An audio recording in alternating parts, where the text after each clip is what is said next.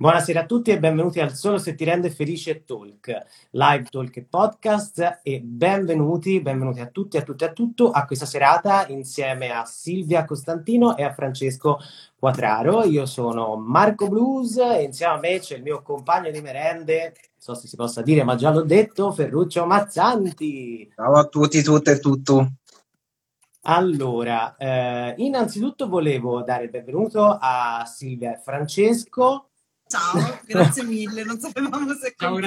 Ma, ma, guarda, va benissimo tutto, eh. cioè io seguo una scaletta, in realtà mi autodenuncio, ho dei post-it dove non devo dimenticarmi nulla, ma va benissimo così.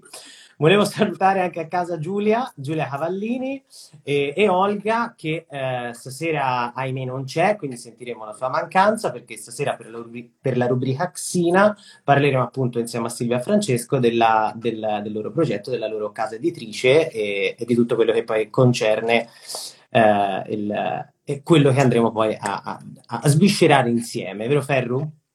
Esattamente. Allora, eh, intanto uh, benvenuti qua solo se ti rende felice, in questo caso solo se vi rende felice. e um, noi siamo.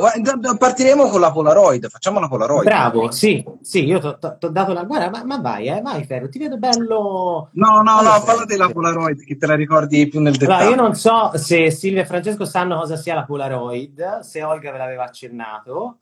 No, non ci siamo Nulla. riusciti a sentire con Olga. Benissimo, andiamo avanti. Allora, la Polaroid è un modo molto carino, che spero lo sia anche per voi, per diciamo mm, iniziare subito a conoscerci. Cioè, ci sono quelle situazioni in cui uno magari a volte si chiede chi siamo, da dove veniamo, quanti anni abbiamo, e per i più curiosi quale sia il nostro orientamento sessuale, la nostra espressione di genere. Noi abbiamo detto, diciamocelo in entrata, se vi va, così chiariamo a tutti quei curiosi a casa chi siamo e chi non siamo, e poi ferro parte con la prima nostra domanda. Quindi di solito noi chiediamo nome e cognome. Silvia Costantino. Francesco Quatraro.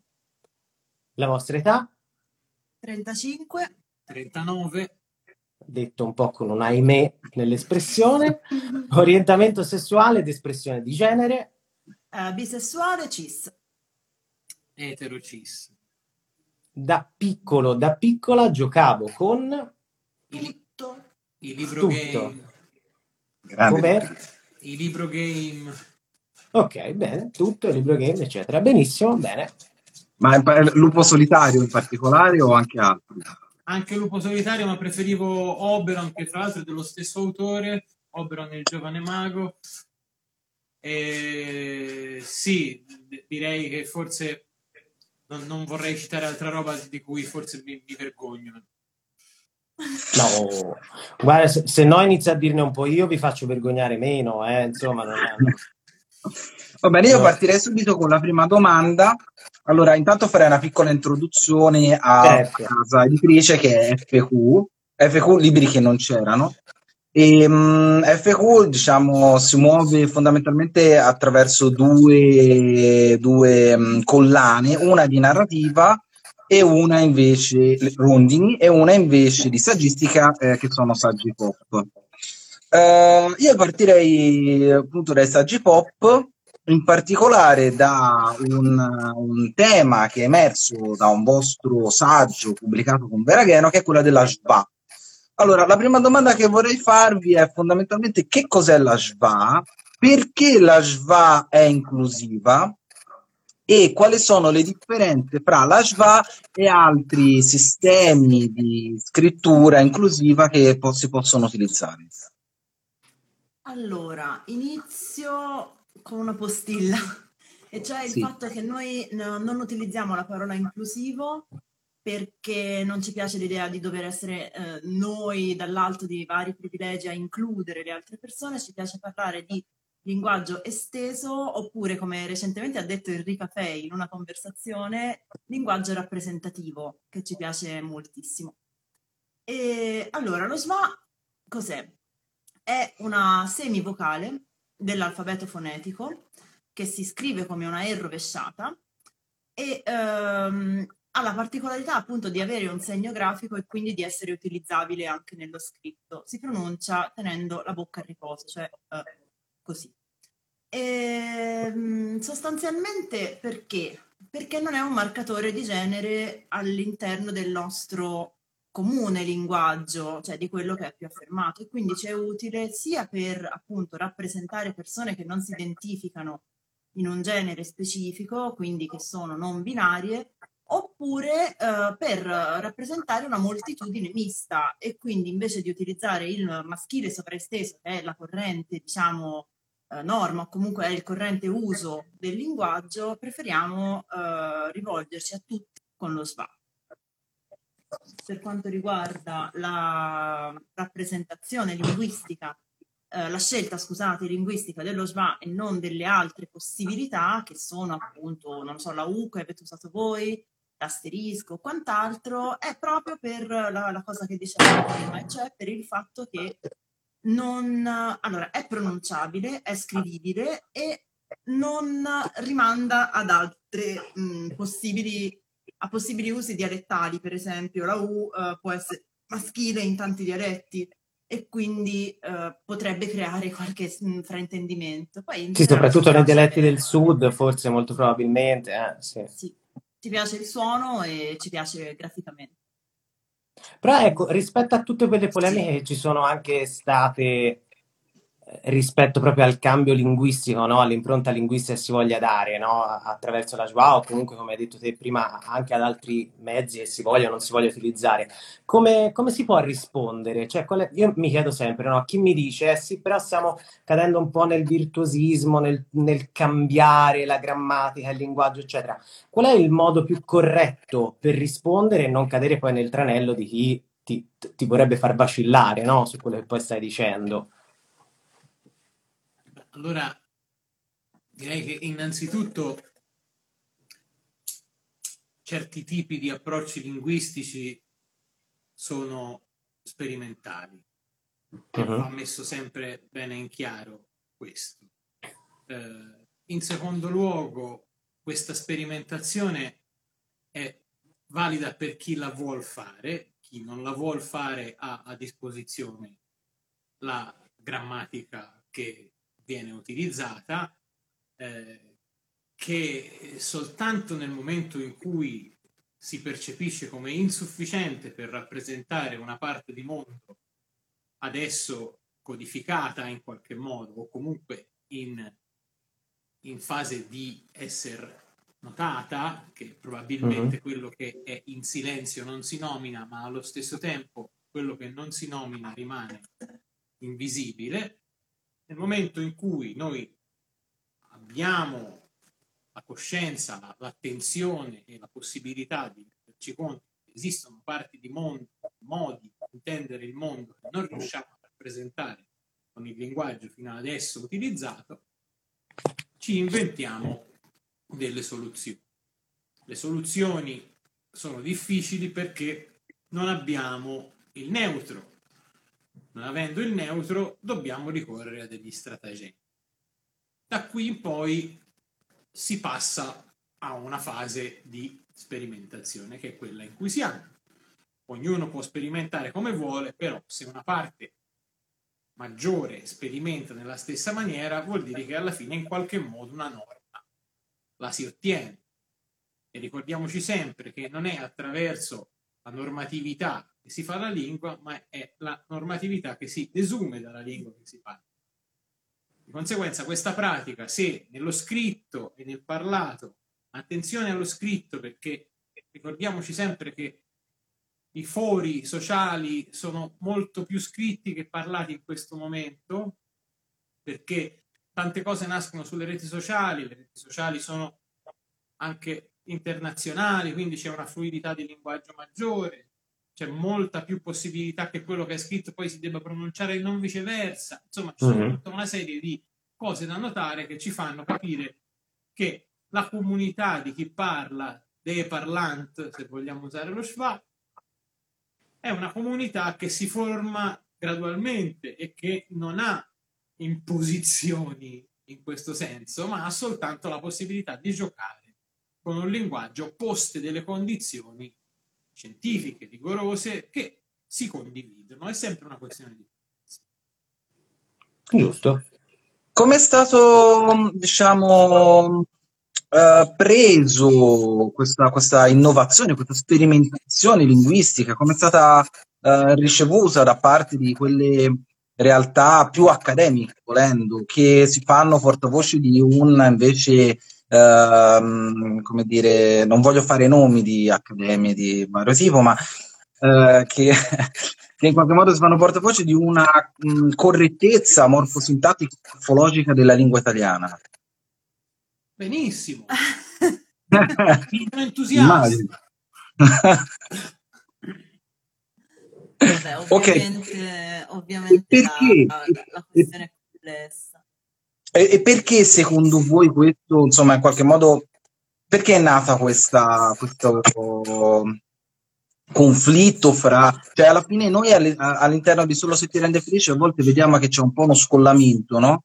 Fra ad esempio un certo tipo di mondo politico è un esempio, ma in realtà sono tanti altri aspetti della società che sono scollati da quello che poi in realtà è anche un altro mondo che è quello forse più legato ai social o a un certo tipo di social o comunque a una vita meno di palazzo, diciamo. Secondo voi questo conflitto uh, che, che, che, che, è nato poi grazie al vostro saggio, uh, a questa discussione che, cioè, come mai? Cioè, perché in qualche modo c'è una resistenza ad accettare una sperimentazione? Sul linguaggio, cioè cos'è che il linguaggio, cos'è che deve essere così tanto di peso nel linguaggio da far sì che delle persone si impuntino e dicano no, questa sperimentazione no, questa sperimentazione sì. Non so se mi sono spiegato nella domanda. Sì, certo, Fer. Eh, allora, la, la risposta diciamo più netta è la, è, riguarda la difesa del, del potere e del privilegio, nel senso che viene da pensare che una categoria, diciamo, di persone comunque abituate a ehm, essere sempre continuamente rappresentate e da quella posizione mantenere un certo grado di potere che sia, sia, che sia sulla lingua ma che sia anche proprio sull'espressione della realtà, possa opporre resistenza perché in qualche maniera vede un, un terreno che gli frana da sotto i piedi. E poi credo anche che ci sia veramente un discorso di abitudine difficilissima da scalfire e il fatto che questa non sia una questione che è venuta naturalmente, che quindi è un problema che poi a un certo punto è stato posto con forza e ha avuto una cassa di risonanza altissima, non soltanto grazie a femminili singolari o comunque al, al lavoro che facciamo noi, al lavoro che fa Vera Gheno, ma è stata una questione che si è posta in modo estremamente diffuso sui social, eh, quella del linguaggio rappresentativo, sui social in particolare. Ehm, probabilmente è stata percepita ancora di più come un, un qualche tentativo di scardinare uh, qualche regola precostituita. Un sabotaggio, qualcuno sì, direbbe un sabotaggio. In qualche modo possiamo anche dire un sabotaggio, sì. Sì, mh, mm, io credo che ci sia da distinguere.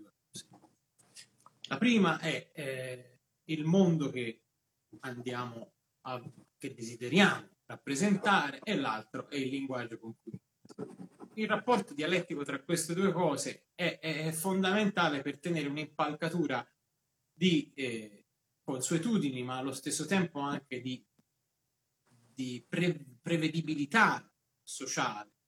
Nel momento in cui noi eh, andiamo a usare un linguaggio per rappresentare fondamentalmente uno stato di cose, ora qui stiamo parlando di genere, però da qui si estende poi a tutta un'altra serie di cose, ovviamente, noi certifichiamo questo stato di cose differente e questo stato di cose differente non è ancora decodificato, è qualcosa di non decodificato e qualcosa di profondamente poco controllabile.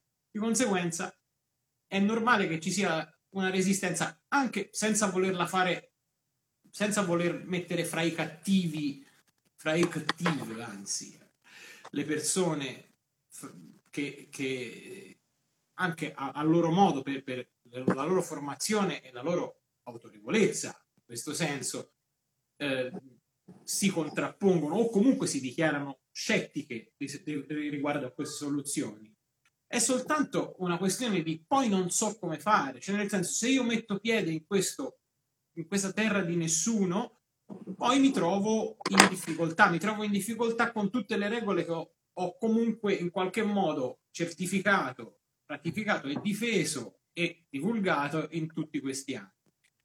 Um, è un rischio, meglio non prendersi questo rischio, anzi, per certi versi può sembrare anche un frivolo gioco che poi va a intaccare una invece questione che rappresenta una parte importante, chiamiamolo di, del potere, ma anche proprio del, della capacità di incidere sul mondo, potere in questo senso, che è poi il linguaggio. Chi, chi ha la capacità di dire le cose ha la capacità di influire sul mondo. Se non ho la capacità di dire queste cose, non ho la capacità di influire sul mondo.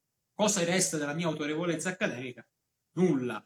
Quindi da un lato difficoltà e anarchia eh, temuta, dall'altro effettivamente eh, impotenza o comunque eh, meno, meno, autorevolezza. Discreta. Voglio, ricordare, voglio ricordare che voi l'avete anche adottato come norma editoriale la SVA, cioè i vostri libri usano la SVA. Nella saggistica. Nella saggistica, sì, certo. Nel Solo la colonna di saggistica. Sì, ecco. anche se in alcuni romanzi ogni tanto ho trovato la SVA. Non ricordo eh, mai. In uno, Solo in uno. Però eh, possiamo spoilerare il fatto che in realtà uscirà a marzo il primo romanzo delle rondini del 2022. Sarà un romanzo um, in cui sarà presente lo SWA proprio per rappresentare una voce narrante non binaria. Ah, ok. Ecco, infatti, le- leggendo la presentazione che mi aveva mandato Olga, insomma, scambiandoci un po' di parole, mi, è rimasta impressa una frase che molto probabilmente de- descriveva bene forse quello che state facendo, io, io vi conosco stasera, ma che pubblicano libri che prima non c'erano rispetto anche a questa, a questa cosa che hai detto della pubblicazione ci sarà a marzo, no? per rispettare appunto l'identità e rappresentare meglio la, la voce narrante del testo, eh, che significa scrivere qualcosa che non esisteva prima? È un mero claim commerciale. Diciamo. Ah, beh, beh, sì, con me funzionerebbe alla grande, cioè, se, se non altro mi ha incuriosito. Cioè, nel, se questo va, va, oltre il linguaggio, nel senso volevo capire se c'era relazione fra le scelte linguistiche e quelle che poi sono le tematiche. Sì, Ovviamente sì, sì. certo. È certo. Anche, ora è, è, una schermaglia perché può sembrare una cosa un po' presuntuosa. Tutti i libri che, che vengono pubblicati prima non c'erano, è, è evidente. Non, non, non, però il desiderio è di andare incontro a istanze che hanno poca voce, eh. questo è il discorso quel che ha poca voce eh, adesso può trovarla, diciamo, in ambito editoriale nelle nostre pubblicazioni. Anche, anche detto così, eh, mi rendo conto che eh, sembra un pochino così, troppo generico. È ovvio che poi ci sono dei discorsi più complessi dietro, però l'idea è questa. Sì, il nostro lavoro comunque si concentra molto su cercare di essere eh, ricettivo nei confronti di, uh, delle istanze del contemporaneo e questo senz'altro passa per la saggistica in modo molto ovvio, molto visibile dal catalogo che comunque non è tematico ma cerca di esplorare vari ambiti nel modo più divulgativo possibile nella saggistica appunto però anche nella narrativa nel senso che comunque la ricerca che si cerca di fare è quella non soltanto di trovare nuove voci, ma anche perché non siamo una casa editrice concentrata sull'esordio. Ci interessa però trovare voci che siano distinguibili e che siano in grado di rappresentare quello che è il contemporaneo, comunque quelle che sono determinate istanze del, sociali de- del mondo in cui sì, viviamo. Un'urgen- sì, che rappresenti un'urgenza, insomma, l'urgenza un po' di, di, di chi non, non, c'era prima.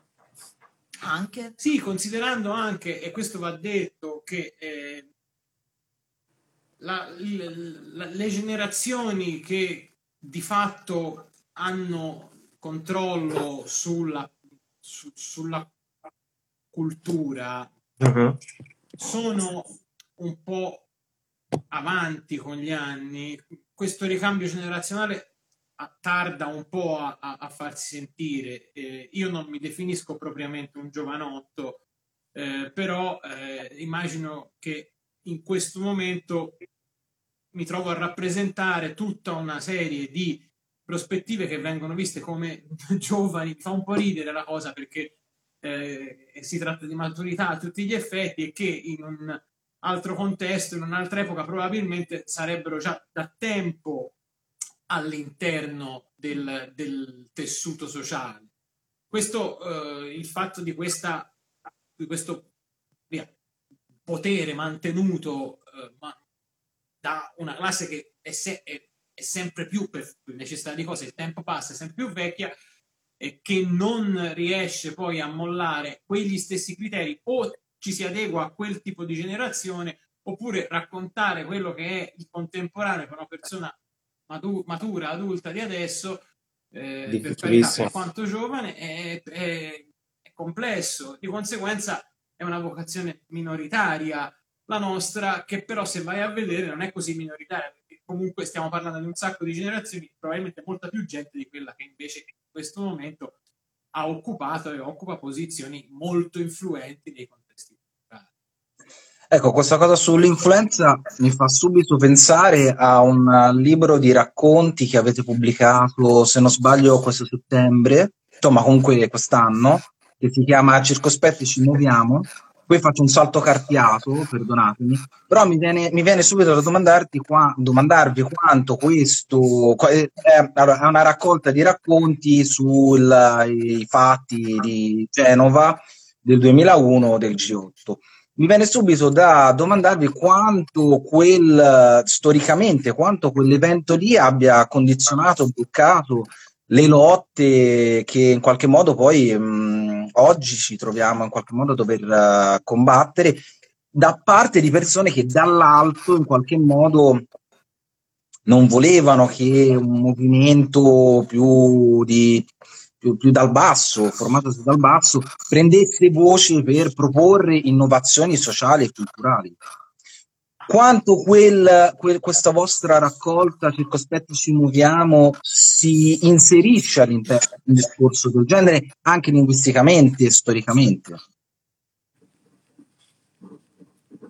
Allora, eh, infatti, domandona, lascio a Francesco il tempo di raccogliere le idee. No, no cioè, se vuoi, eh, cioè, nel senso, iniziamo col dire che eh, le, le, persone che erano ai posti di potere nel 2001 più o meno ci sono ancora. E questo ci dà anche un, mo- un po' la percezione di, di quanto la storia sia cambiata, ma le persone a, a, a, amministrare la storia siano più o meno le medesime cioè con cambi veramente impercettibili, sono passati vent'anni.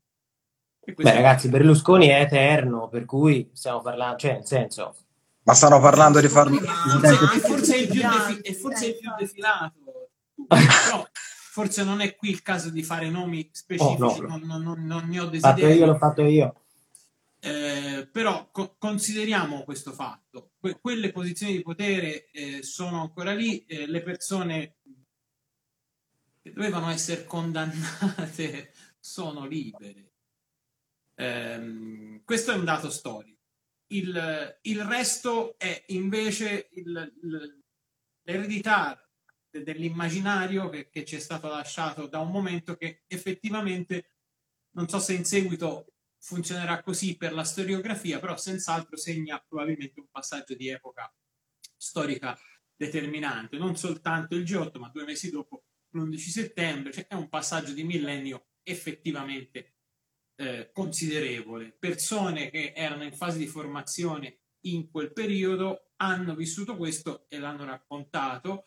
La nostra idea nella pubblicazione era comunque di dar voce a più generazioni, ci abbiamo messo un ragazzo di 18 anni eh, e un, un, uomo di, di quasi 70 anni, eh, questo era il range di età più o meno e dentro c'era un po' tutto quello che si può trovare e tutti gli sguardi che si possono trovare all'interno di questo tipo di prospettiva. La prospettiva non è sui fatti ben narrati e argomentati da un sacco di cronaca, e anche da, da vari tipi di podcast, di progetti che ovviamente quest'anno sono usciti, ma proprio l'immaginario che è stato lasciato in eredità a questo tipo di generazione. E è un immaginario ancora poco concreto, non, non, mancando la realizzazione di quello che poi si è verificato con il tempo le persone sono a quei posti di potere, però nel frattempo quello che dicevamo noi è diventato realtà. Cioè, guardate che andando avanti così finisce male, infatti finisce male.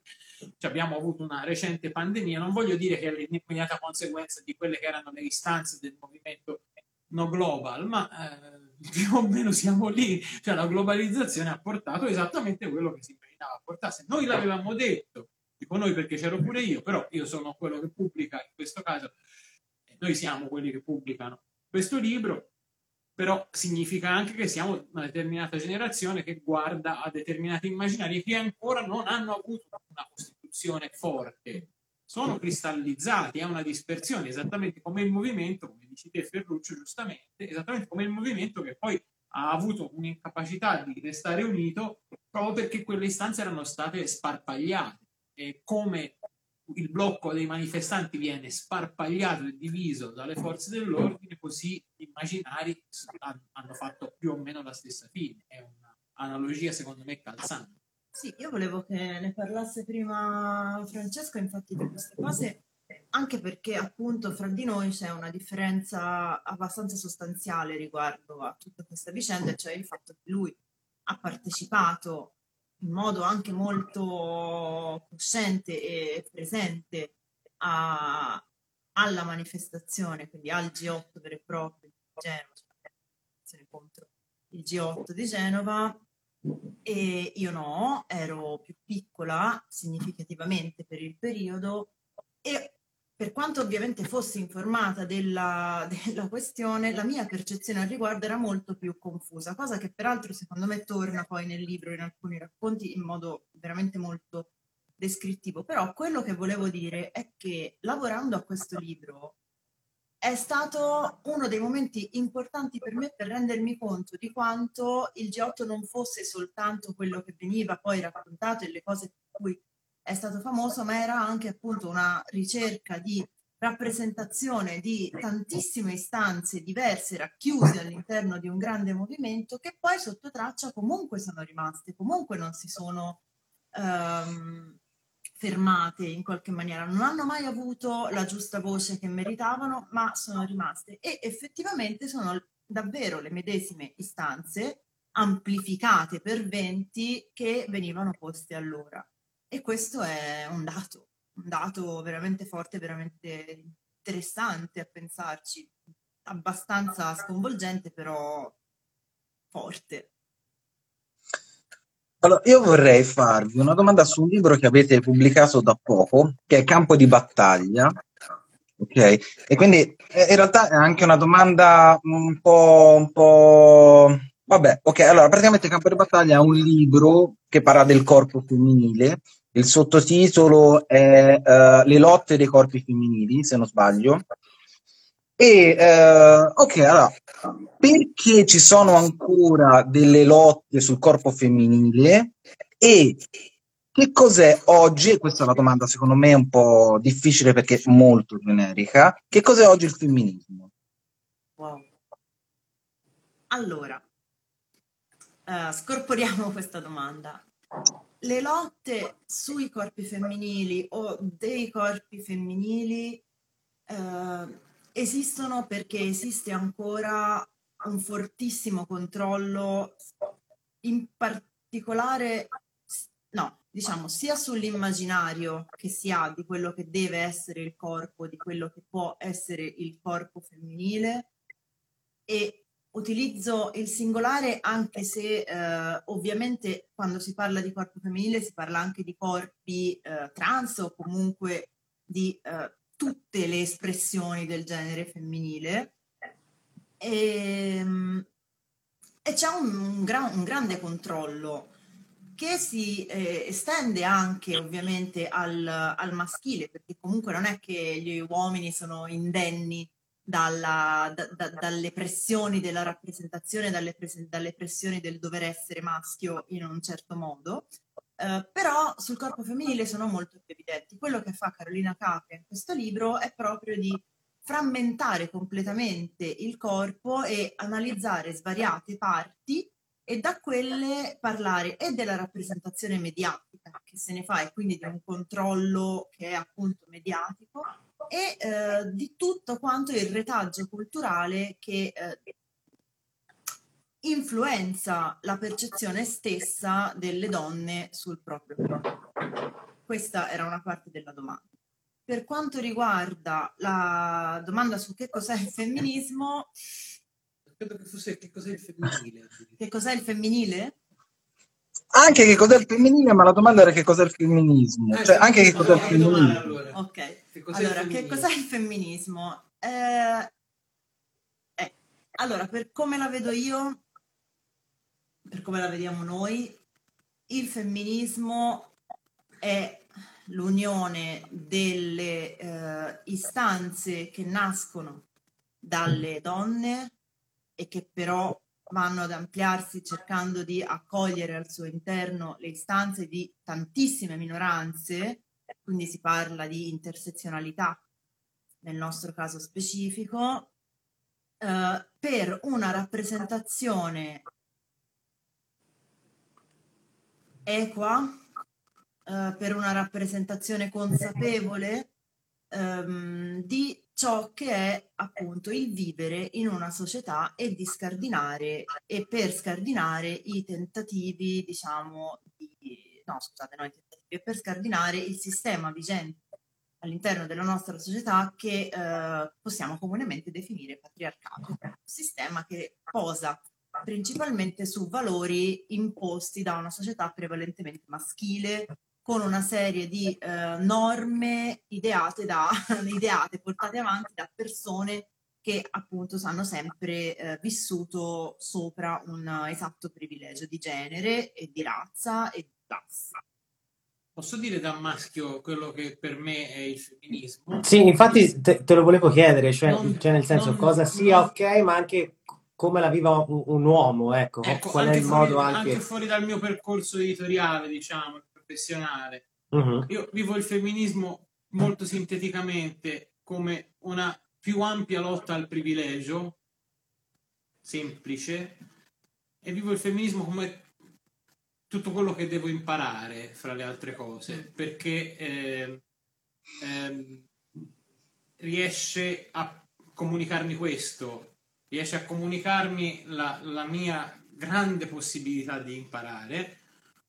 E mettendo insieme le due cose mi sembra una, una bella faccenda perché eh, non lo so, io ho avuto forse durante tutta la mia vita ideali che potrei definire anarchici. E, e quello che mi piaceva de, del, del discorso anarchico era proprio la lotta al privilegio, proprio la capacità di eh, contrapporsi a un evidente e diffuso privilegio. Ecco, io ritrovo questo nel femminismo, con in più il discorso di la, la percezione vera e propria di poter imparare. Poi, oltre a questo, credo che sia anche una potentissima liberazione per il maschile, un'enorme liberazione per il maschile. Però questo è un discorso più lungo e complesso che va altrove. Però c'è anche questo per me maschio. Trovo che possa essere fondamentalmente liberatorio il femminismo. E quali sono secondo te le ostilità che trova un uomo? Cioè, quello che hai detto va benissimo, è quello che, che pensi te, no? Che, che, una persona, secondo me, dal mio punto di vista, dovrebbe pensare, ed è l'approccio che cerco anche di, di avere io nel mio piccolo. Però poi ti scontri con la società, no? con, con, la cultura d'appartenenza, le persone, eccetera. E penso anche a tutte quelle donne che, come gli uomini, che cercano di eh, essere sempre più femministi, non riescono ad esserlo, perché profondamente veicolate poi da quel pensiero che in realtà è maschio, cioè è pieno di donne che in realtà pensano con la mente di un uomo. Ora passatemi il termine, però spero di aver reso modo maschilista, certo. l'immagine. Sì. maschilismo, dici. Come? criptomaschilismo, dici? Sì, cioè, esatto, cioè, que- quella roba che c'è, che te puoi dire quello che vuoi, ma, ma, ma comunque torna, perché eh, vivi in una società che pregna proprio di questo. Eh, che dire, eh, siamo generazioni giovani, ma nemmeno tanto. Eh, sono cresciuto in un contesto patriarcale, sicuramente non dei più patriarcali, potrei difendere eh, in questo senso il contesto in cui io sono cresciuto, ma sono cresciuto in una famiglia tradizionale in cui per quanto ci fossero sicuramente ideali e culture decisamente eh, più elastiche, sempre in un contesto patriarcale, anche e soprattutto dal punto di vista de- de- della società, della comunità, era, era intriso di patriarcato. Riesco a guardarlo da qui rispetto a quello che è stato il percorso su di me di maturità, ma per me era na- assolutamente naturale agire in modo maschilista. Non mi, non mi sembrava assolutamente difficile che fosse così, cioè, eh, anzi era talmente costitutivo che qualsiasi cosa che si discostasse da questo mi sembrava soltanto una eh, deviazione della realtà. Vedi, qui si ritorna al discorso di prima sullo Schwab. Eh, nel momento in cui si può mettere in discussione questo, si può dubitare, esattamente come quando si dubita della propria coscienza, ma forse ho un inconscio e la, la, la situazione più o meno è la stessa di trasformazione, che si riesce a poter vedere che esiste invece completamente una parte diversa. In più, voglio anche dire, non è facile a una persona che sta in una condizione obiettivamente privilegiata fin da bambino, ricordiamo certo. questo, di, di, di, di, no, guarda, ora è, è, la volta buona che la smetti con questo privilegio. No, guarda, questo è un atteggiamento privilegiato, eh, anche gentilmente. No, no, guarda, scusa, potresti un attimo farti a parte, eh, sei, sei un privilegiato per quanto gentilmente una persona glielo si chieda, non è facile abbandonare una condizione di, di privilegio, è sempre una condizione appunto dalla quale no, non è che si voglia uscire tanto volentieri. Se poi gli si mostrano invece lati positivi, magari si, si, fa, si fa, più facile. Eh, ecco le resistenze, insomma, mi sembrano evidenti. Eh, se ne può uscire, a voglia ne, se se ne può uscire. Secondo me è importante sottolineare gli aspetti realmente positivi tutto questo e non eh, per forza andare a detrarre. Cioè, il discorso di detrazione su alcune persone può funzionare, su altre no, eh, soprattutto su quelle che invece hanno un effettivo vantaggio da, dall'essere maschi. Eh, magari bisogna riuscire a far capire che oltre al fatto che eh, basta, anche il fatto che guarda che ci guadagni pure te. Cerco di metterla il più facile possibile non è così, non è così immediato il fatto di capire che ci guadagna anche il privilegiato. No, no, non è così immediato. Però quando parlo di liberazione parlo effettivamente di una, una condizione che secondo me non abbiamo vissuto in pochi e riguardando la, il nostro percorso di formazione tra maschi non, non so quanti non ne abbiano patito proprio della condizione maschilista. Eh, chiunque ha avuto dei danni maschilista. Alcuni sono più profondi, alcuni sono più ignoti, alcuni sono più celati anche volontariamente proprio in nome di un altro tipo di privilegio che comunque compensa, eh, altri sono più manifesti, ma non credo che ci siano persone che maschi, parlo di maschi, che siano rimaste indegni dallo stesso maschilismo. No, per quanto riguarda il discorso delle donne che, eh, come hai detto te, pensano come, come maschi. E lì secondo me c'è anche da fare un discorso proprio anche di evoluzione di, di, di quello che è stato il movimento femminista, nel senso che c'è stato un, periodo in cui al di là del fatto che non erano così eh, importanti, diciamo, non erano così riconosciute le altre istanze, quindi le istanze sul genere, le istanze sulla sessualità, ma si divideva piuttosto eh, facilmente il mondo in uomini e donne. Um, la lotta femminista puntava sul, sul discorso dell'ottenimento dei pari diritti e di conseguenza anche di un mondo che ehm, potesse essere appunto egualitario sia per l'uomo che per la donna, però comunque eh, principalmente basato su logiche simili e quindi il raggiungimento di un potere di tipo verticale, mm. il raggiungimento di una serie di gerarchie e una serie di privilegi. E, um, questa cosa è piuttosto innegabile e ci sono ancora eh, donne ovviamente che la pensano in questo modo, ci sono anche tantissime accademiche, ci sono tanti studi che, no, che vanno appunto sia nell'accademia sia nel femminismo invece più uh, militante, attivista che, che parte dal basso, che cercano di scardinare questo modello per uh, proporre invece un altro modello, un altro tipo di relazioni,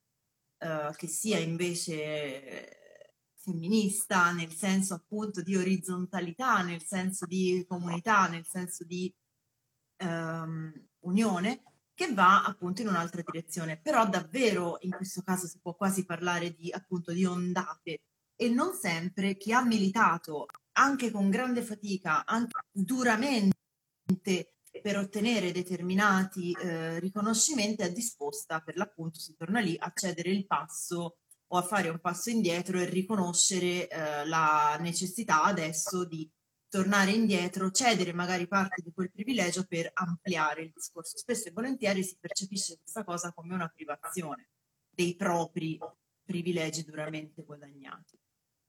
Queste sono cose a cui non è che abbiamo una risposta, quello che possiamo fare, l'ha detto bene Francesco, è cercare sempre di più di evidenziare quali sono gli aspetti positivi di questo tipo di mentalità. E questo nella letteratura, in particolare quella di genere, perché voi avete affrontato, tu in realtà Silvia, se non ricordo male, hai anche tradotto dei racconti di fantascienza fantasy in una raccolta molto bella di Nero Editore, che è Nero Edizioni, che è uh, Le Visionarie, però avete anche pubblicato da pochissimo un, un, uh, un romanzo di, un romanzo fantasy che si chiama La dorsale.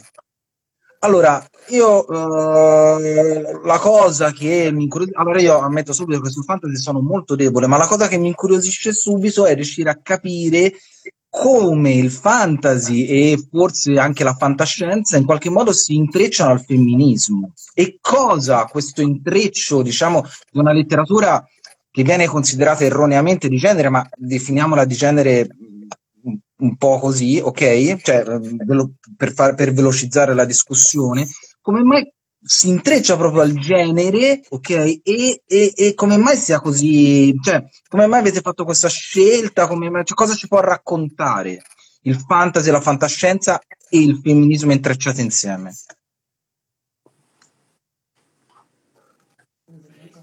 È il mio, vabbè. Allora, eh, abbiamo scelto di pubblicare un romanzo fantasy perché era un bel romanzo fantasy parliamo da, da, da è questo. questo, non guasta. È, è, un, è, un, libro straordinario, noi appunto non, non siamo interessati al, al, discorso sui generi letterari, ci interessa però uh, trovare appunto, come dicevamo, delle voci narranti e delle forme narrative particolarmente rappresentative e leggere un, uh, un fantasy italiano veramente di grande valore per noi è una gioia pura, proprio da lettori.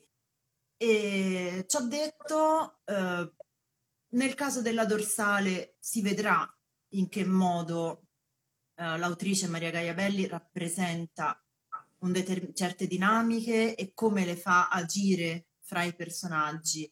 Il discorso femminista in quel caso credo che sia in realtà molto più sotteso e presente, però appunto non esplicitato. Eh, però... Se posso, cioè è anche il discorso mh, di, di, una voce narrante. Se la voce narrante ha una prospettiva, eh, ha un'interiorità, chiaramente uno sguardo, desidera avere uno sguardo eh, ba- base, basato su un discorso femminista, poi le dinamiche che, si, esatto, che, che si rappresentano all'interno dell'universo emergono. Per il resto, magari nelle, nella storia di, di, quello che è stato il fantastico ci sono grandi esempi invece. Eh, infatti.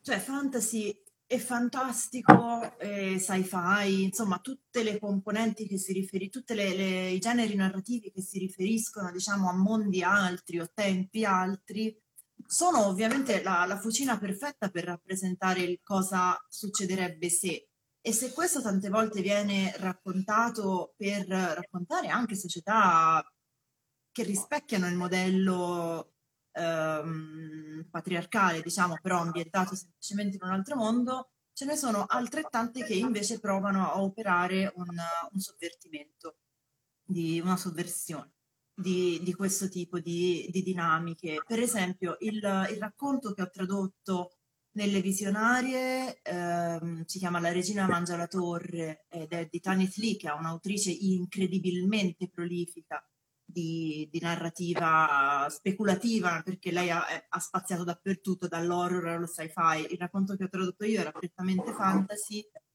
e giocava proprio, tra l'altro, su una, una chiave linguistica di svolta per esplicitamente rappresentare un discorso di eh, femminismo e di, e di, femminile come chiave portante della storia. Non si può dire di più perché veramente si completamente tutto il racconto. E però ce ne sono tantissimi, tantissimi altri esempi di questo tipo. Penso a un libro che mi è piaciuto da impazzire, che è eh, Ragazze elettriche di Naomi Alderman.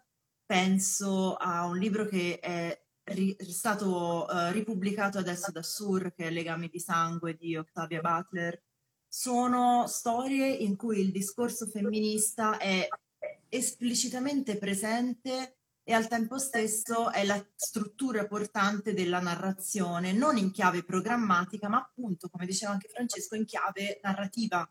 Per cui la rappresentazione di una struttura differente rispetto al modello che noi conosciamo diventa eh, fondamentale per rappresentare e i pregi e i difetti di quello che potrebbe succedere se. Eh sì, appunto, il discorso è che in un immaginario elastico come quello del fantastico, eh, volendo anche del distopico, un immaginario manipolabile, allora, dando un mondo altro, si, può, si possono già attivare la base delle caratteristiche per mostrare qualcosa di differente. Ecco perché diventa una base privilegiata per parlare di un altro tipo di sistema proprio perché l'immaginario ce lo consente. In una situazione in cui vogliamo essere eh, invece rappresentatori di una realtà, non possiamo che descriverlo in modo eh, crudo e definitivamente eh, certificare una condizione di cose tuttora profondamente patriarcale.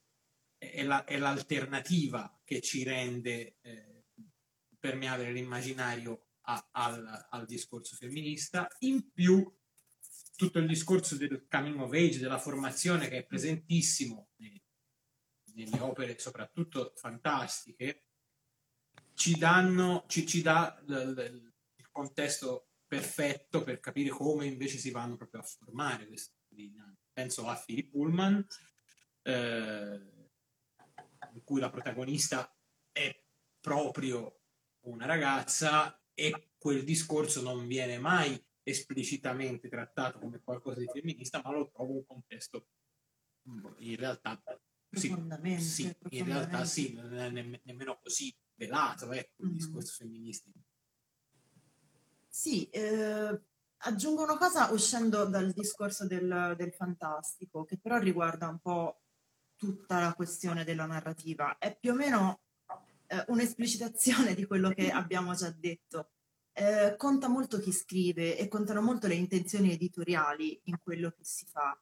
Per cui se, eh, come dire, chi scrive e chi pubblica sono in sintonia su una serie di valori che vogliono mandare avanti, nel momento in cui le cose vengono scritte, difficilmente si, pro- si porterà avanti una narrativa che ricalca certi schemi e certi modelli, si cercherà sempre di, eh, come dire, di proporre una visione mh, sana dei rapporti. Questo non significa che si pubblichi soltanto narrativa consolatoria, edulcorata, gentile o moralista. anzi, cioè, eh, tra l'altro, vabbè, fra i nostri libri c'è un libro in particolare che è stato molto forte dal punto di vista opposto, perché parla di pedofilia e di rapporti eh, piuttosto violenti, insomma. Eh, però, come dire, è facile percepire in qualche maniera il pensiero che c'è alla base che ti può portare a delle riflessioni su quello che si è letto, su quello che si è fatto, senza assolutamente togliere niente al eh, discorso letterario che anche per noi tendenzialmente va scisso da, da chi parla, da chi scrive. Però ecco, diciamo che avremmo nettamente più difficoltà a pubblicare un romanzo in cui eh, il patriarcato è la chiave di volta della società e per cui si riproduce una famiglia eh, prettamente patriarcale come cosa positiva, come normale, diciamo, quando invece quella cosa stessa può diventare problematica ed essere una chiave narrativa forte e importante. Sarebbe anche, più inter- sarebbe anche meno interessante dal punto di vista proprio di Oddio, non lo so, difficile da definire poi cosa sia interessante oppure no, però oggi forse è molto più interessante vedere come spunto che certi modelli vengono, vengono messi, vengono narrati distru- cioè distruggendoli, mettendoli alla prova e guardando i punti di incrinatura per fare mettere esatto. No, ma penso per esempio a, non tanto ad Abrucia, che era il, il libro dicevo prima, ma a Calce di Raffaele Mozzillo, in cui la rappresentazione è proprio quella di eh, una famiglia totalmente patriarcale, ma così patriarcale che si autodistrugge.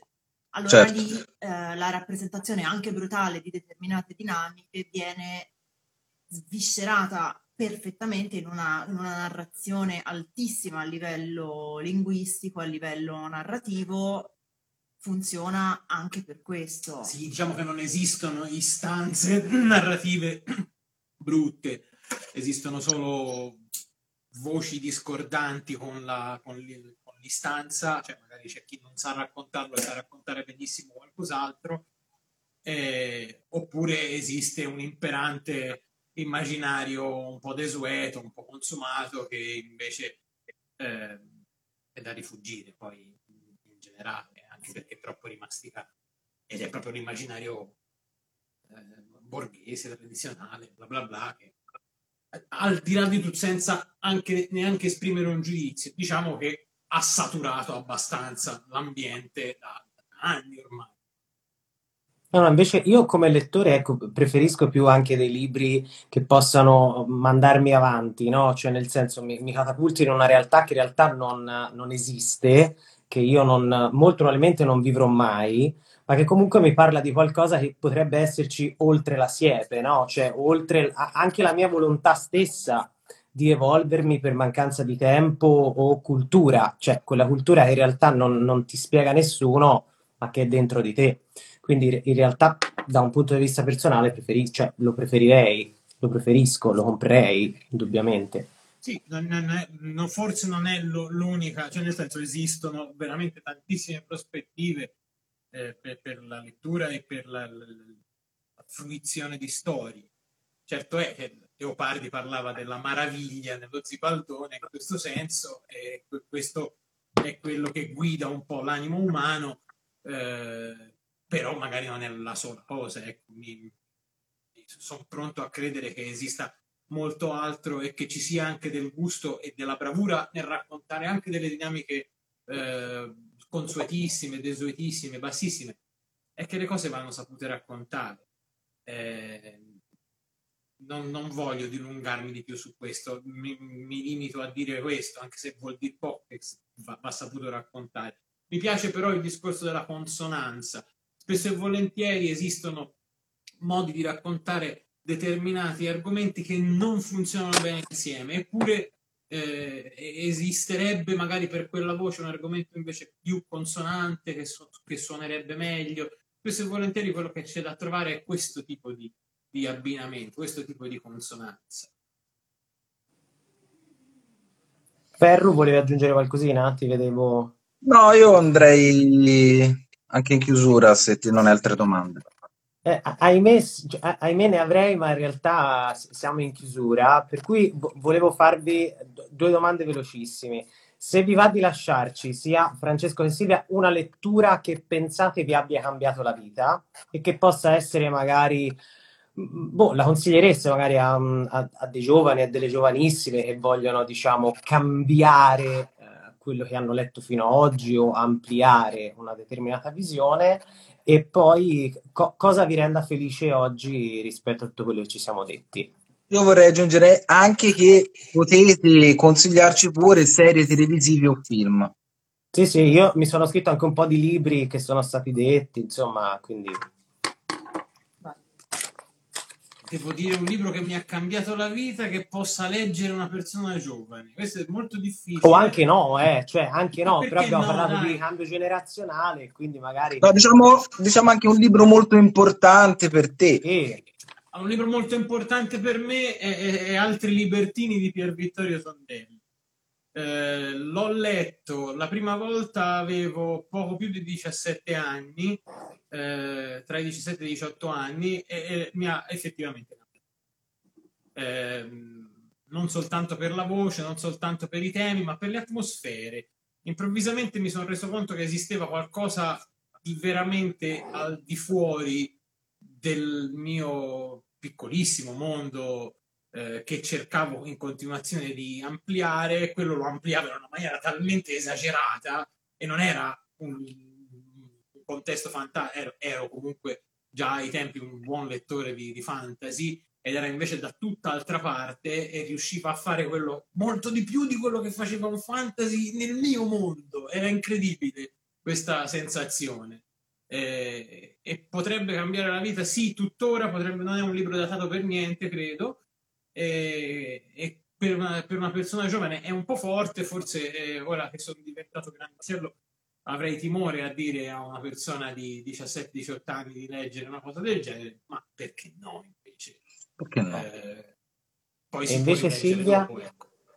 Io invece citerò il libro già citato, l'autore già citato da Francesco prima, e cioè Philip Pullman con la trilogia Queste oscure materie, eh, La bussola d'oro, La lama sottile e Il cannocchiale d'ambra, che è un fantastico ed è per me è stato veramente un, un momento profondo di formazione. Quando l'ho letto, l'ho letto praticamente quando uscì, non mi ricordo più sinceramente quanti anni avessi, ne avrò avuti una 16, sì, qualcosa del genere, forse anche qualcosa meno, e, mm, e l'ho riletto di recente. E devo dire che è un libro, cioè è una trilogia, una serie straordinaria, complessissima, eh, che pone tantissime questioni, che rappresenta un mondo incredibilmente vivido, eh, incredibilmente contemporaneo, a cui ci si può, eh, in cui ci si può immedesimare nonostante gli orsi parlanti e, e altre situazioni che ovviamente non potremo purtroppo ritrovarci a vivere, ma che veramente mh, ti fa percepire le infinite possibilità de, di questo mondo e, e degli altri. È un autore straordinario che mi dispiace che in Italia non sia tanto noto quando lo, quando lo è invece fuori. E una serie tv o un film? Possiamo parlare di una serie recente che non conosce sì. nessuno che, che è valida, no, perché io continuo a pensare a cose che poi sono valide anche per età più, eh, cioè per più giovani. no, no, ma... Eh, abbiamo visto di recente una serie che secondo me è molto bella, forse la più bella che abbiamo visto quest'anno, che si chiama Ted Lasso. Ecco, eh, che io non, non, ho visto, non, non so cosa non sia. Pochissimi hanno visto perché ah.